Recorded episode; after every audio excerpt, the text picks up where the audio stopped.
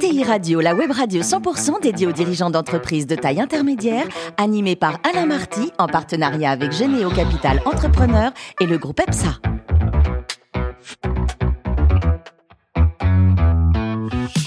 Bonjour à toutes et à tous, bienvenue à bord de ETI Radio. Vous êtes plus de 43 000 dirigeants d'entreprise abonnés à nos podcasts et on vous remercie d'être toujours plus nombreux à nous écouter. Chaque semaine, vous pouvez bien sûr réagir sur les réseaux sociaux, notre compte Twitter, ETI Radio-du-bas TV. À mes côtés, pour co-animer cette émission, Arnaud Lagrolet, directeur des relations investisseurs de Généo Capital Entrepreneur et Antoine de Vulpilière, associé du groupe EPSA. Bonjour messieurs. Bonjour. Aujourd'hui, nous recevons Thierry Herbretot, PDG de Peters Bonjour Thierry. Alors racontez-nous, là, vous êtes né en 1962 à Cholet. Alors Cholet, on ne sait pas toujours où c'est. C'est où exactement Cholet alors, alors C'est la sous-préfecture du Maine-et-Loire, mais c'est surtout connu parce que ça a été la capitale du mouchoir. Exactement, et c'est aussi le siège d'une société merveilleuse, une ETI qui s'appelle le groupe Grimaud. Vous avez une double formation avec l'ISC, avec un MBA également à New York, et vous avez passé au total quatre années au Japon oui, euh, j'ai effectivement, entre euh, ma formation d'école de commerce avec l'ISG et mon MBA aux États-Unis, j'ai passé euh, cinq ans même au Japon.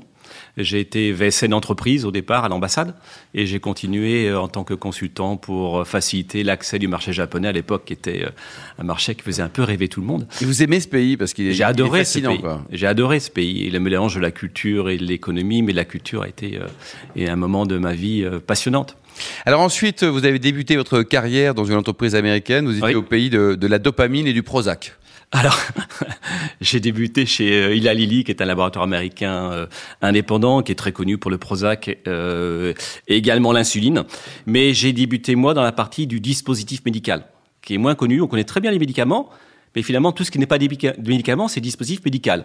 Alors, dispositif médical, c'est très large. C'est ce qu'on connaît du gant jusqu'au stent, jusqu'au pacemaker, jusqu'au scanner. Et le dispositif médical, c'est là où j'ai démarré. Parce que j'ai toujours pensé que c'est un domaine qui est très technologique, où le, le, le médecin est acteur directement et que ça a un impact majeur sur, sur la santé. Ensuite, retour en France dans les années euh, 90. Vous avez passé, Thierry, toute votre carrière dans la santé? Tout le temps. Tout le temps dans le dispositif médical. Et vous avez 30 rejoint euh, Peters euh, Surgical en, en 2018. Un mot sur l'historique de cette ETI. hein. Elle a été créée en 1926. Absolument, euh, créé en 1926 par M- Monsieur Peters, euh, donc euh, qui était plus un ingénieur de, production et qui euh, a été euh, donc euh, le fondateur d'une entreprise française unique, puisque finalement dans la dispositif médical il y a très peu de TI. Euh, vous donner un ordre d'idée, euh, le dispositif médical c'est environ euh, 1500 entreprises en France, 93% c'est des TPE PME.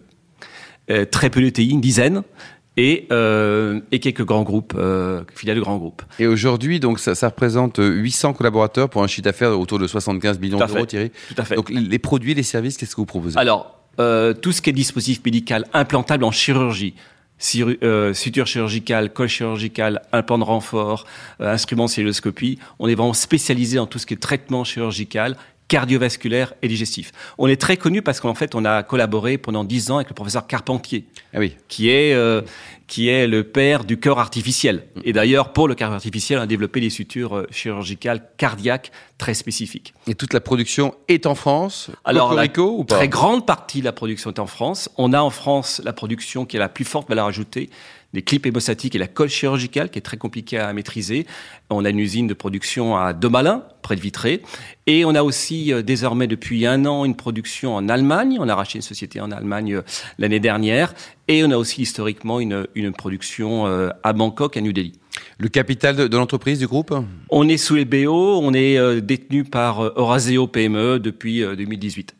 Et euh, bien sûr, euh, en partie euh, minoritaire euh, dirigeant. Ah, Bien sûr, faut pas les oublier, faut jamais quand même. les oublier. Arnaud, Les bons fonds n'oublient jamais. les absolument, minoritaires exactement. dirigeants. Euh, ETI international, en plus dans le domaine du médical, vous êtes un spécialiste de la gestion de crise en fait depuis Ah. trois ans. Euh, oui, on peut le peu. dire. On peut le dire. Je crois que depuis deux ans, euh, c'est un. On a été, euh, on a vécu au rythme de différentes crises dans le monde entier. Hein, euh, du premier confinement qui a été un choc, une sidération, où on a été d'abord euh, dans la position de continuer à vouloir fournir nos produits aux hôpitaux, puisqu'on est dans le bloc opératoire. Aucune de nos usines a fermé dans le monde. C'était pour nous une vraie fierté, beaucoup de solidarité.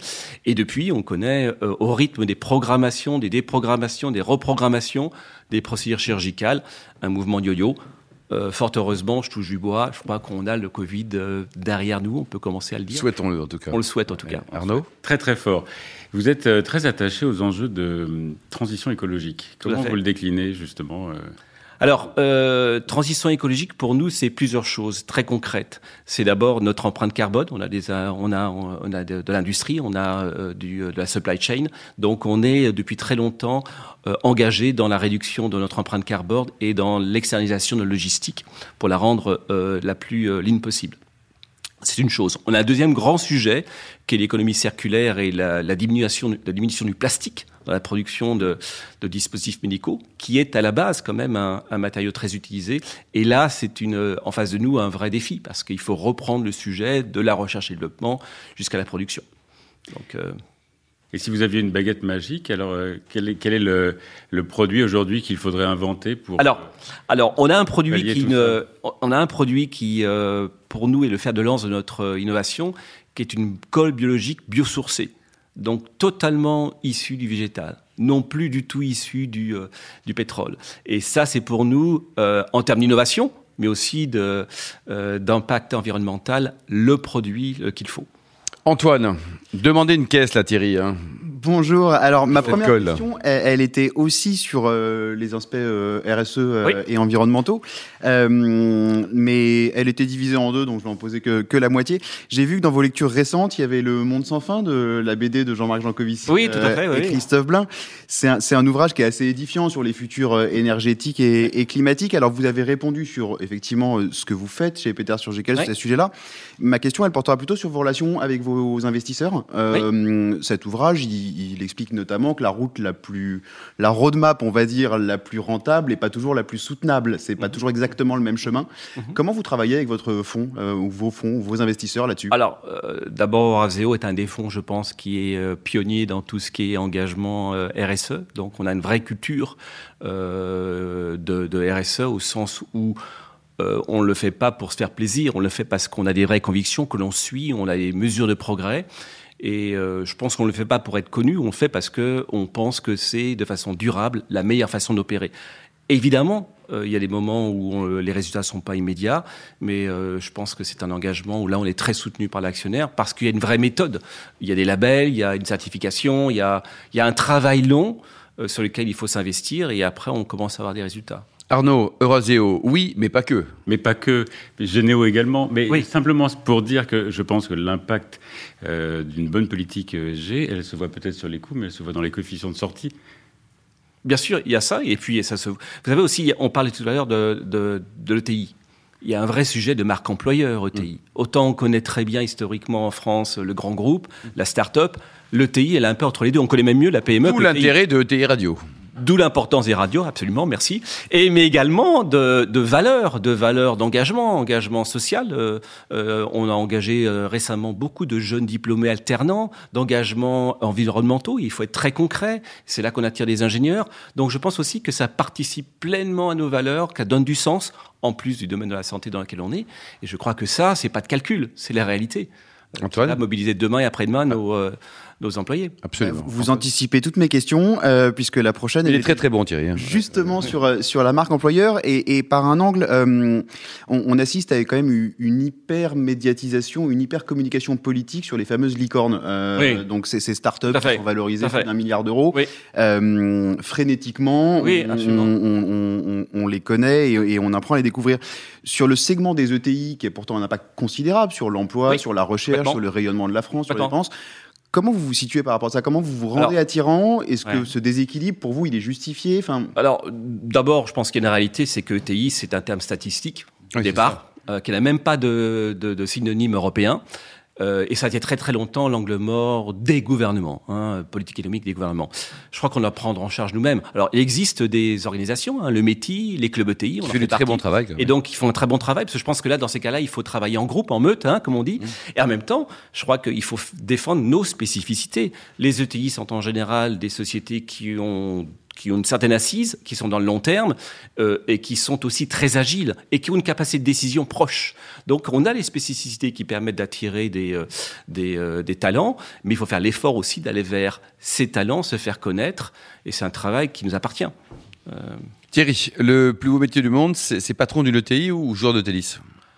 Euh, les deux sont très différents. Si j'avais pu faire les deux en même temps, j'aurais adoré. J'ai pas pu faire les deux en même temps, donc je, je suis resté. Euh, Vous êtes classé combien en tennis? Alors, je suis encore 30. Ah bah c'est pas mal. Je vais de temps en temps les tournois. Euh, J'adore le tennis. Ouais. Euh, et j'ai un joueur qui a, dont je rêve ouais. en termes d'exemple, parce qu'il a les frappes chirurgicales, sans jeu de mots, Federer. Exactement. Et la frappe chirurgicale. Dites-nous, vous êtes un professionnel aussi du tennis. Le prochain Français qui va gagner Roland Garros, est-ce qu'il est né? Euh, Peut-être. Vous, vous, avez un doute, vous Peut-être. Non, non, peut-être, mais très certainement d'ailleurs, mais on ne connaît pas encore, donc oui. lui sa chance. Alors, avec des beaux parents bordelais, forcément, côté vin, vous êtes obligé d'aimer le Bordeaux En partie. Euh, bah forcément, parce que là, je, je créerais des problèmes de famille, famille que j'ai ouais. pas envie de créer. Donc, euh, je me suis plongé dans le bordelais. Mais il n'y a pas que. Je pense que je, je voyage beaucoup. J'ai toujours adoré voyager, et le voyage est une des façons aussi de découvrir des vins différents. Euh, donc, le Bordeaux, oui, mais il n'y a pas que le Bordeaux.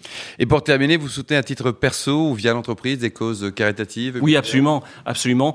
Euh, on est très, on a un partenariat particulier en France avec la chaîne de l'espoir. Et là, je pense qu'il y a l'élément euh, sur l'Ukraine qui est euh, un événement majeur. Et on, est dans une démarche de pouvoir soutenir à travers euh, des dons de, de matériel chirurgicaux à travers les organismes spécialisés en France avec la chaîne de l'espoir, mais aussi une initiative en Thaïlande où on soutient un orphelinat, en Inde où on soutient les plus défavorisés. Donc on a aussi cet engagement, mais là ça fait partie de nos valeurs et on, on choisit des partenaires en lesquels on a confiance et sur lesquels on, fait des actions ou en matériel de don ou, euh, de temps aussi, parce que c'est beaucoup, de temps aussi de, de notre personnel qui, euh, consacre du temps à ces causes. Merci à vous Thierry, merci également à vous Antoine et Arnaud. Fin de ce numéro de ETI Radio. Retrouvez tous nos podcasts sur notre site et suivez notre actualité sur le compte Twitter et LinkedIn. On se donne rendez-vous mardi prochain à 14h précise pour une nouvelle émission. L'invité de la semaine de ETI Radio, une production B2B Radio.tv en partenariat avec Généo Capital Entrepreneur et le groupe EPSA.